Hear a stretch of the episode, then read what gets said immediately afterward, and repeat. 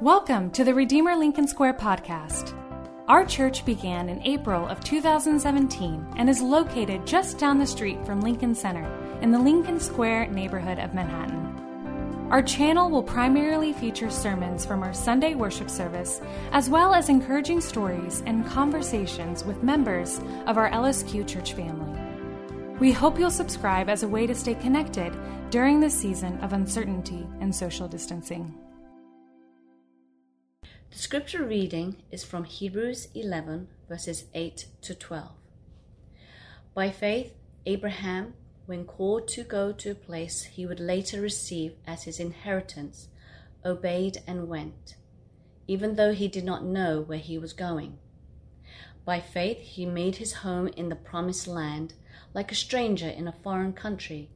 He lived in tents, as did Isaac and Jacob, who were heirs with him of the same promise for he was looking forward to the city with foundations, whose architect and builder is God. And by faith, even Sarah, who is past childbearing age, was enabled to bear children because she considered him faithful who had made the promise. And so, from this one man, and he as good as dead, came descendants as numerous as the stars in the sky and as countless as the sand on the seashore. Amen. As you can see, we're packing up our office space around here, so things are a little bit more bare than usual. But thank you, Chuck. We are very thankful for you here at Redeemer Lincoln Square for leading us in worship again. But also, thanks for your commitment that, that you've given us over the past three years to this church, as well as to your call to plant in Hell's Kitchen. It is bittersweet, as we've been saying all month long. Uh, but we know that this really is just going to be a see you soon. I'm looking forward to partnering with you in the coming years as we seek to love this city, to care for it, to seek its peace and prosperity together. As uh, you said last week, you're only one neighborhood away. And so this really is. I'll see you soon. Now, before we dive into this morning's text that Tracy just read for us, I have one more special announcement to give you regarding someone who's going to be supporting our church family here as a theologian in residence. Dr. Anthony Bradley, who many of you know uh, already because he led us a few years ago at a mass incarceration event that this church hosted, he will be joining our church community in this way. This is something that we've been praying about for a long time. We actually uh, approved this job in our budget last year and he was hired on March 1st before COVID 19 and this pandemic hit. And we had hoped that we would be able to announce him back in March or at least celebrate him in person, but now that it seems like that's going to be a while, that um, we it can't wait any longer. We are just as excited to announce Anthony as a theologian in residence. Uh, this individual doesn't stop their day job. He's going to continue writing scholarly works and research and teaching. His, he has a full time job, but he will also be now a consultant for us on all things related to Christianity and culture. He will lead worship for us at some times. Next week, he's going to preach for us. He's going to workshop some our class curriculum and share his wealth of knowledge on a range of topics from family life, discipleship, race, justice. Anthony is a personal friend of mine, a confidant, someone I've been able to go to over the years. And I'm just so thankful that he is going to join us. And he loves this church. I'm so thankful for him and excited about this new role. He's going to join me for Q&R after this service, so stick around and join me there. We can ask him questions and we can welcome him as well. Um, and he'll be preaching for us next week, so get ready. Now, uh, we've been looking at the Hebrew chapter 11. Look at Hebrews, specifically chapter 11 asking, how do we live out a life of faith in fearful times? We're going through it verse by verse, looking at various individuals, seeing how they live their lives, seeing how nothing gets their lives down. and we want to know how we can apply that to ourselves. This is why I think Hebrews 11 is so interesting, because if you skip to the end of the chapter, you see that them living a life of faith, but living a life of faith is living a life of greatness. This ability to take on the world uh, to thrive and to persist. Of course, these individuals get downcast. Of course, they get tired. Of course, they stumble. Of course, they fall into error. But they don't get cynical. They don't give up. And they don't let the world get them down. And this is in contrast to how many of us in this city live. If you look at Jonathan Haidt in his book, The Coddling of the American Mind, he notes that our culture now is filled with what he calls safetyism. Safetyism is this belief system that prizes safety over all other values out there. And he says this is why our culture, filled with safetyism, it's, we, it leads people to seek only voices that confirm what they already believe in. Instead of being challenged, instead of being debated or uh, you know moved maybe from one view to another, both sides of the political battle right now are entrenched. They get outraged by each other. And so there's no dialogue, there's no discussion. Everyone's identities hurt everybody else's identity, and it's led to fragile psyches. And what the Hebrew writer is saying is these people have the opposite mental makeup. These people don't let anyone get them down, no matter what they say, no matter what they do. And this is because a life of faith means no matter what the world throws at you, you take it. And so we need to ask ourselves how can we have that in our life? How can we keep going? How can we become people like this today, in this culture, in this moment? I think the answer comes in our text in three parts. It means following a God of justice, trusting a God of providence, and obeying a God of unexpected surprises. I'll say that again. It means following a God of justice, trusting a God of providence, and obeying a God of unexpected surprises. So, first, following a God of justice. Look at the text. If you're like, where does this talk about justice? Uh, it, it, all I see is Abraham and, and Sarah. But the fact is, the writer devotes more time to Abraham and Sarah than any other figure in Hebrews 11. They, they're discussed here in verses 8 through 12, but then also in verses 17 through 19. And what's important for us is that is verse 11 mentions Sarah. It says this, by faith, even Sarah. And this is no small thing. Because if you compare all other ancient Near East documents, comb through them, I challenge you to find women mentioned in this way. Women are invisible in those documents. If you go to Roman or you know Greek documents that were written around the same time as the New Testament in antiquity. Roman and Greeks talk about fathers and husbands, they don't talk about wives. But when the Bible talks about husbands, it talks about wives. In, other, in these other documents, when the head of the household is struggling, for instance, like Abraham, they don't bring up the wife. That was unheard of. But if you go back to the original Genesis text, Hagar is mentioned. She's not even Jewish. She's she's Egyptian and she's even from a different race and she's the first person in the entire Bible to actually even name God. So you have to say like what are you, are you kidding me that the, the God of the Bible is a God who loves outsiders. Hagar of all the people is the first person to have the angel of the Lord appear to her. She, she's the first person to have a di- divine messenger speak to her. Later in the Bible, you have the whole book of Ruth. You have the book of Esther. You have in Matthew, looking at Jesus' genealogies. What do you see there? You can trace his history back to this, this genealogy. In all ancient Near East documents, if you are a queen, you might get into those uh, documents, into those genealogies. For Jesus, though, he has no less than four women Bathsheba, Tamar, Ruth, sorry, Bathsheba, Ruth, Tamar, and Rahab. All proud mothers of Jesus. Women linked to his kingship. So when Sarah is mentioned in this text, at this point, it's just one more sign that God is a God of outsiders. Look at Jesus, whom he talks to.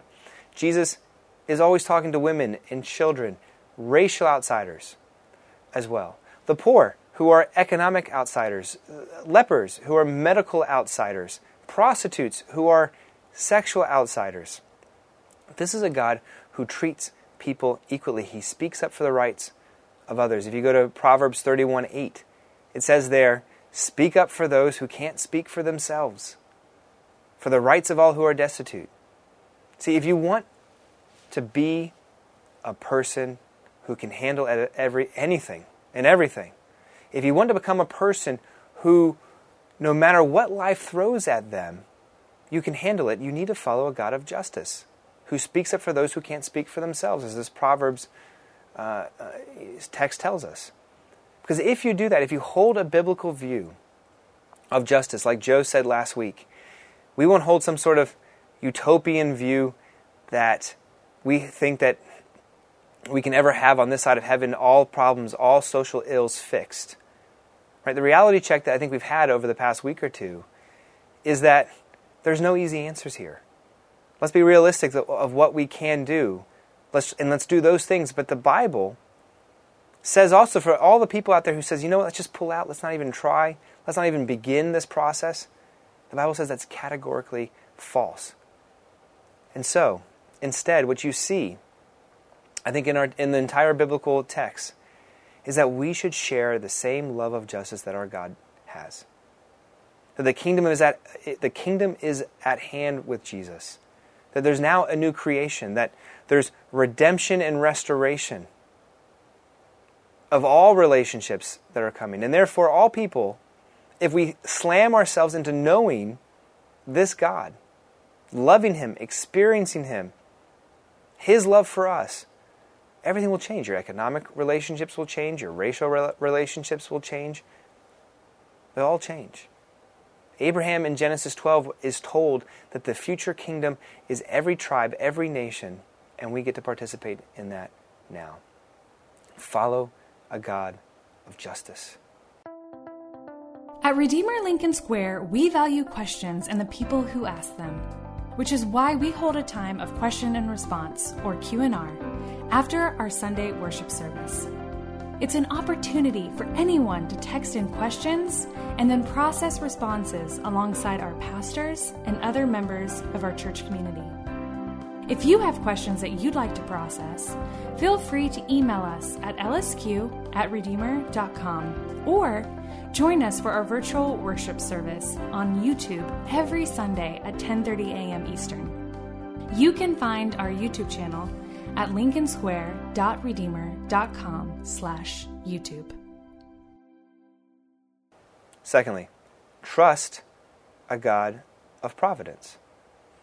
Now, for most people in New York, Providence is the capital of Rhode Island. However, the word providence is actually much more important in the Bible. What you find there is it contains, the word providence contains the word provide. It means provide ins. That a God of providence is a God who provides. That means everything that happens in this world is part of his providence. If you go to Ephesians 1 1, it says everything happens according to the counsel of His will. This mean God. This this means God has plans. His plans aren't always easy to see.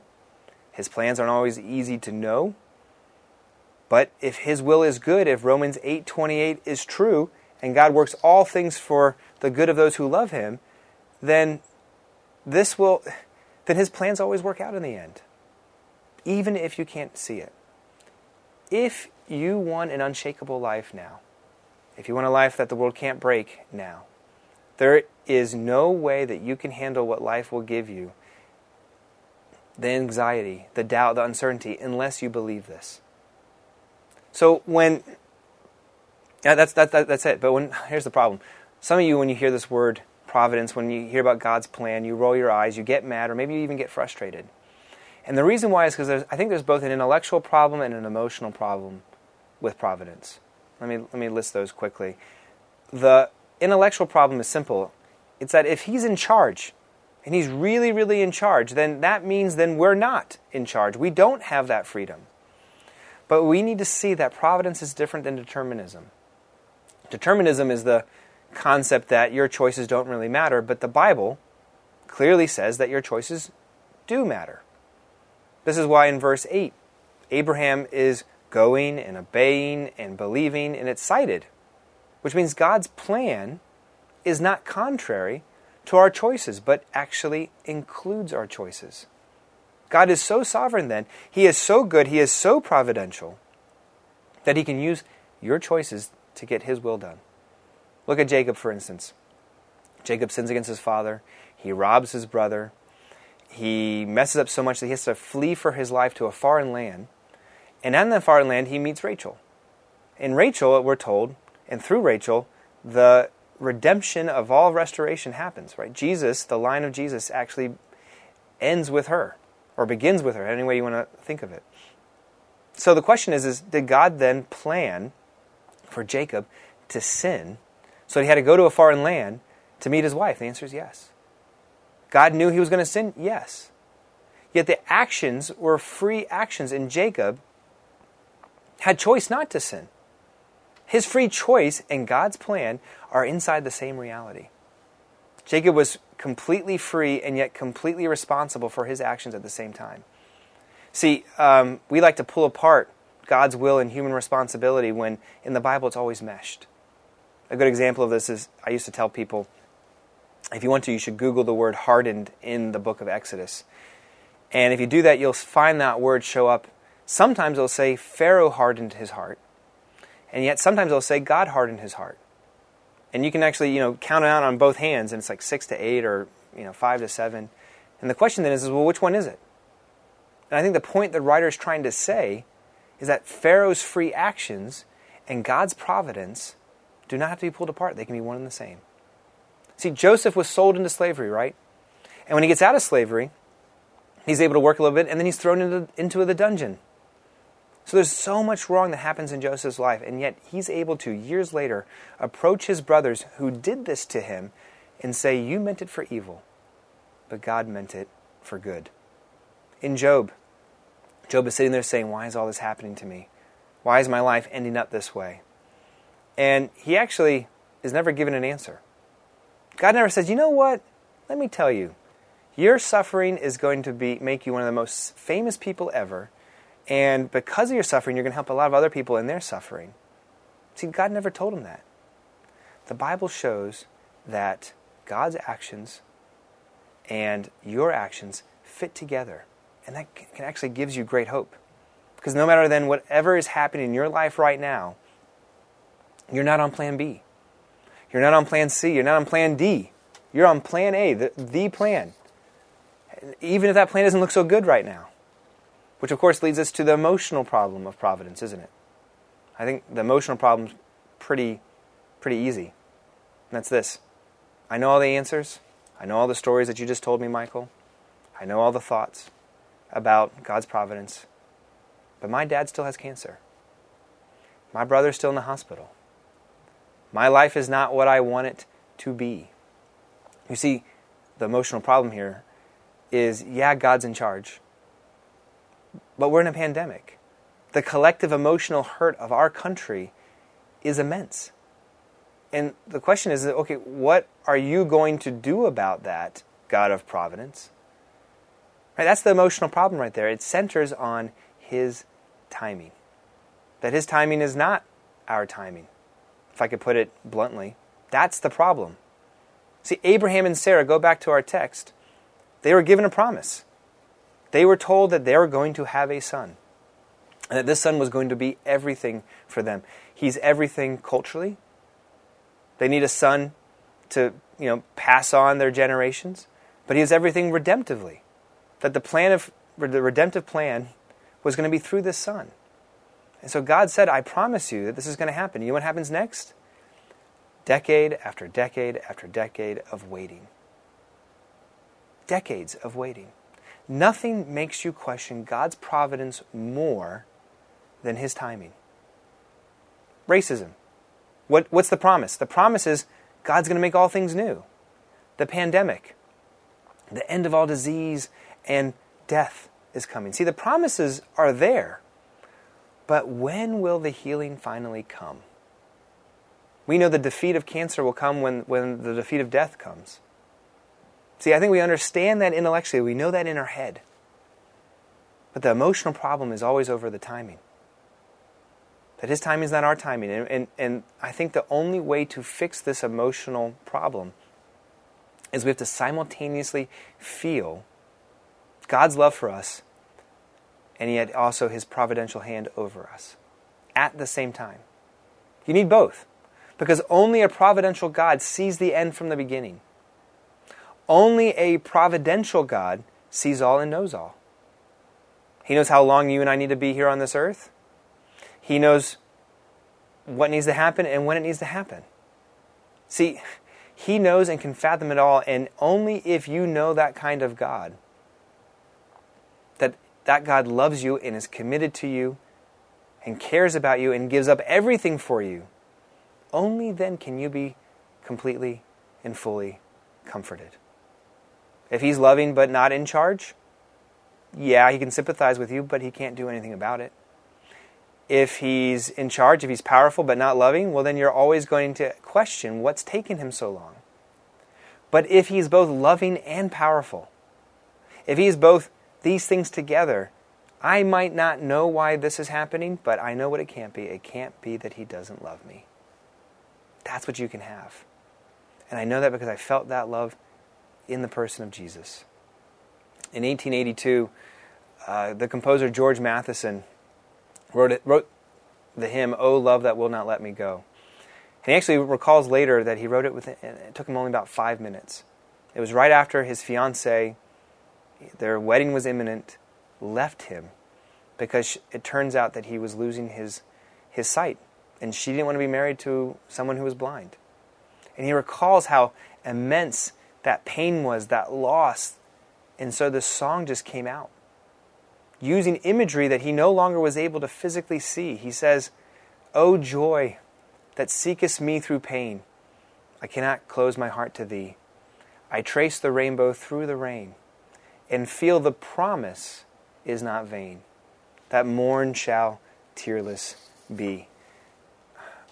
When you say, I'm never going to feel love now, I'm never going to get back the success I had now, I'm never going to have my loved one back again. Whatever the cry of your heart is right now, trace the rainbow through the rain. Feel the promises are not vain. Know that your God hates death as much as you, so much more that he enters into that death. So you need a God big enough to do something about it, but you need a God also near enough that you know when he did. A God big enough means that you can trust his timing over your own, that he sees things that you don't. But a God near enough now means, as hard as that truth might be, he's sitting right there with you in it. If you don't believe in a God like this, you can't have the security and the ability to make it through the ups and the downs, the highs and the lows. Only if you trust a God of providence. Now, last point. You can, you gotta, you gotta um, also obey a God of unexpected surprises. The writer here links Abraham and Sarah's obedience to their belief, which is actually kind of surprising because if you go to the Genesis account, that's actually not what the writer does there. His, but here, in verse 8, it's linked that, that he listened, that he went, not knowing where he was going to go. See, that concept is, is foreign, I think, for a lot of us. I doubt few of you who grew up here in New York and stayed or came to New York, I doubt that you did so not knowing where you were going. And the reason why is but, is because for us, most of us don't tend to do something unless we know it's going to work out. But here, obedience is defined by God saying to Abraham, I want you to do something that you're not going to know if it's going to work out or not, if it's going to pay off or not. How many are you, and I'm including me in this, how many of, will, will, of, of us are willing to obey not knowing if it'll pay off or not? At some level, that faith is obedience, not knowing the outcome. Obedience is means living out and holding fast to the word of God whether you fully get it or not. My parents used to remind me of this often is I tended to growing up I would do something if it made sense to me.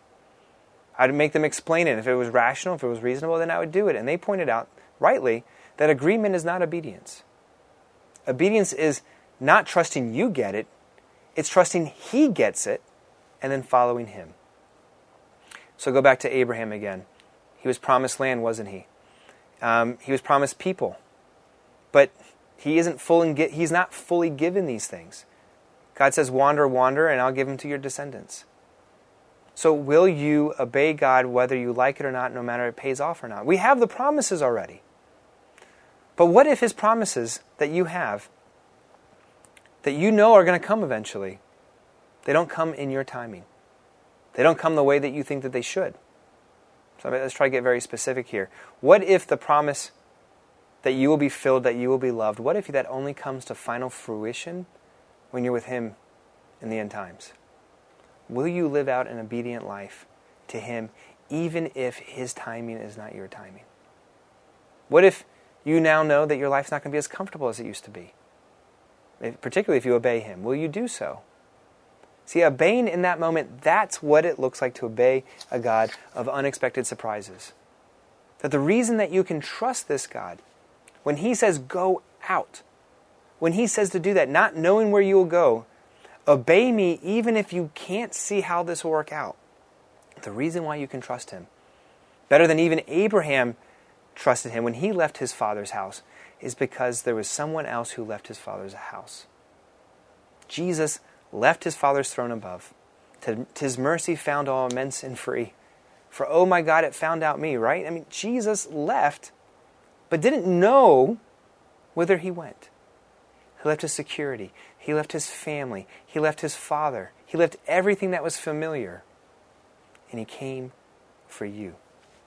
So now that if you believe in him, you get everything.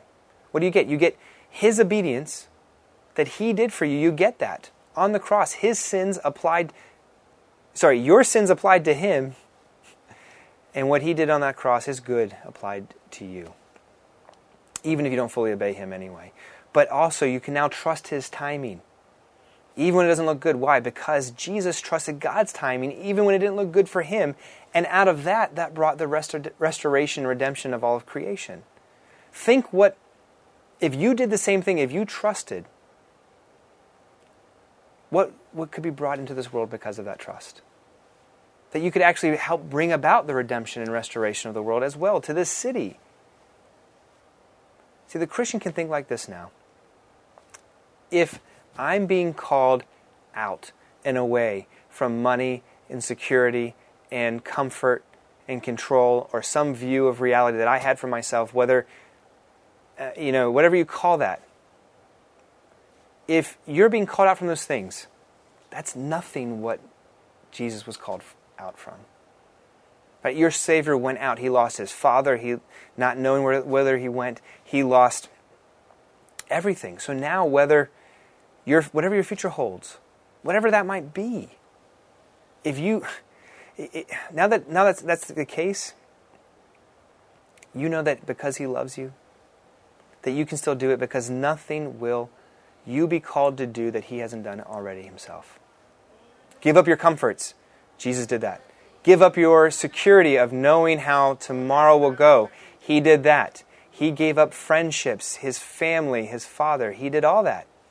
And if you know that, deeply in the bowels of your humanity, whatever the world throws at you, it can't shake you. You lose your job, he lost his job. He lost everything. You, you can lose everything. I can too now. And the implications are so vast right now.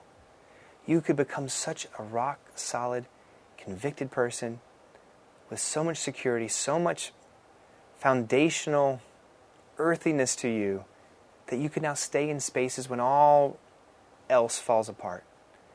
If New York City has fallen apart, Christians can stay in places like New York. More, not less. That we can have the hard conversations, that we can pursue the lost, that we can work for the redemption and restoration of this whole world against racism and sexism and classism and fascism and materialism, whatever ism is out there. You and I can do that.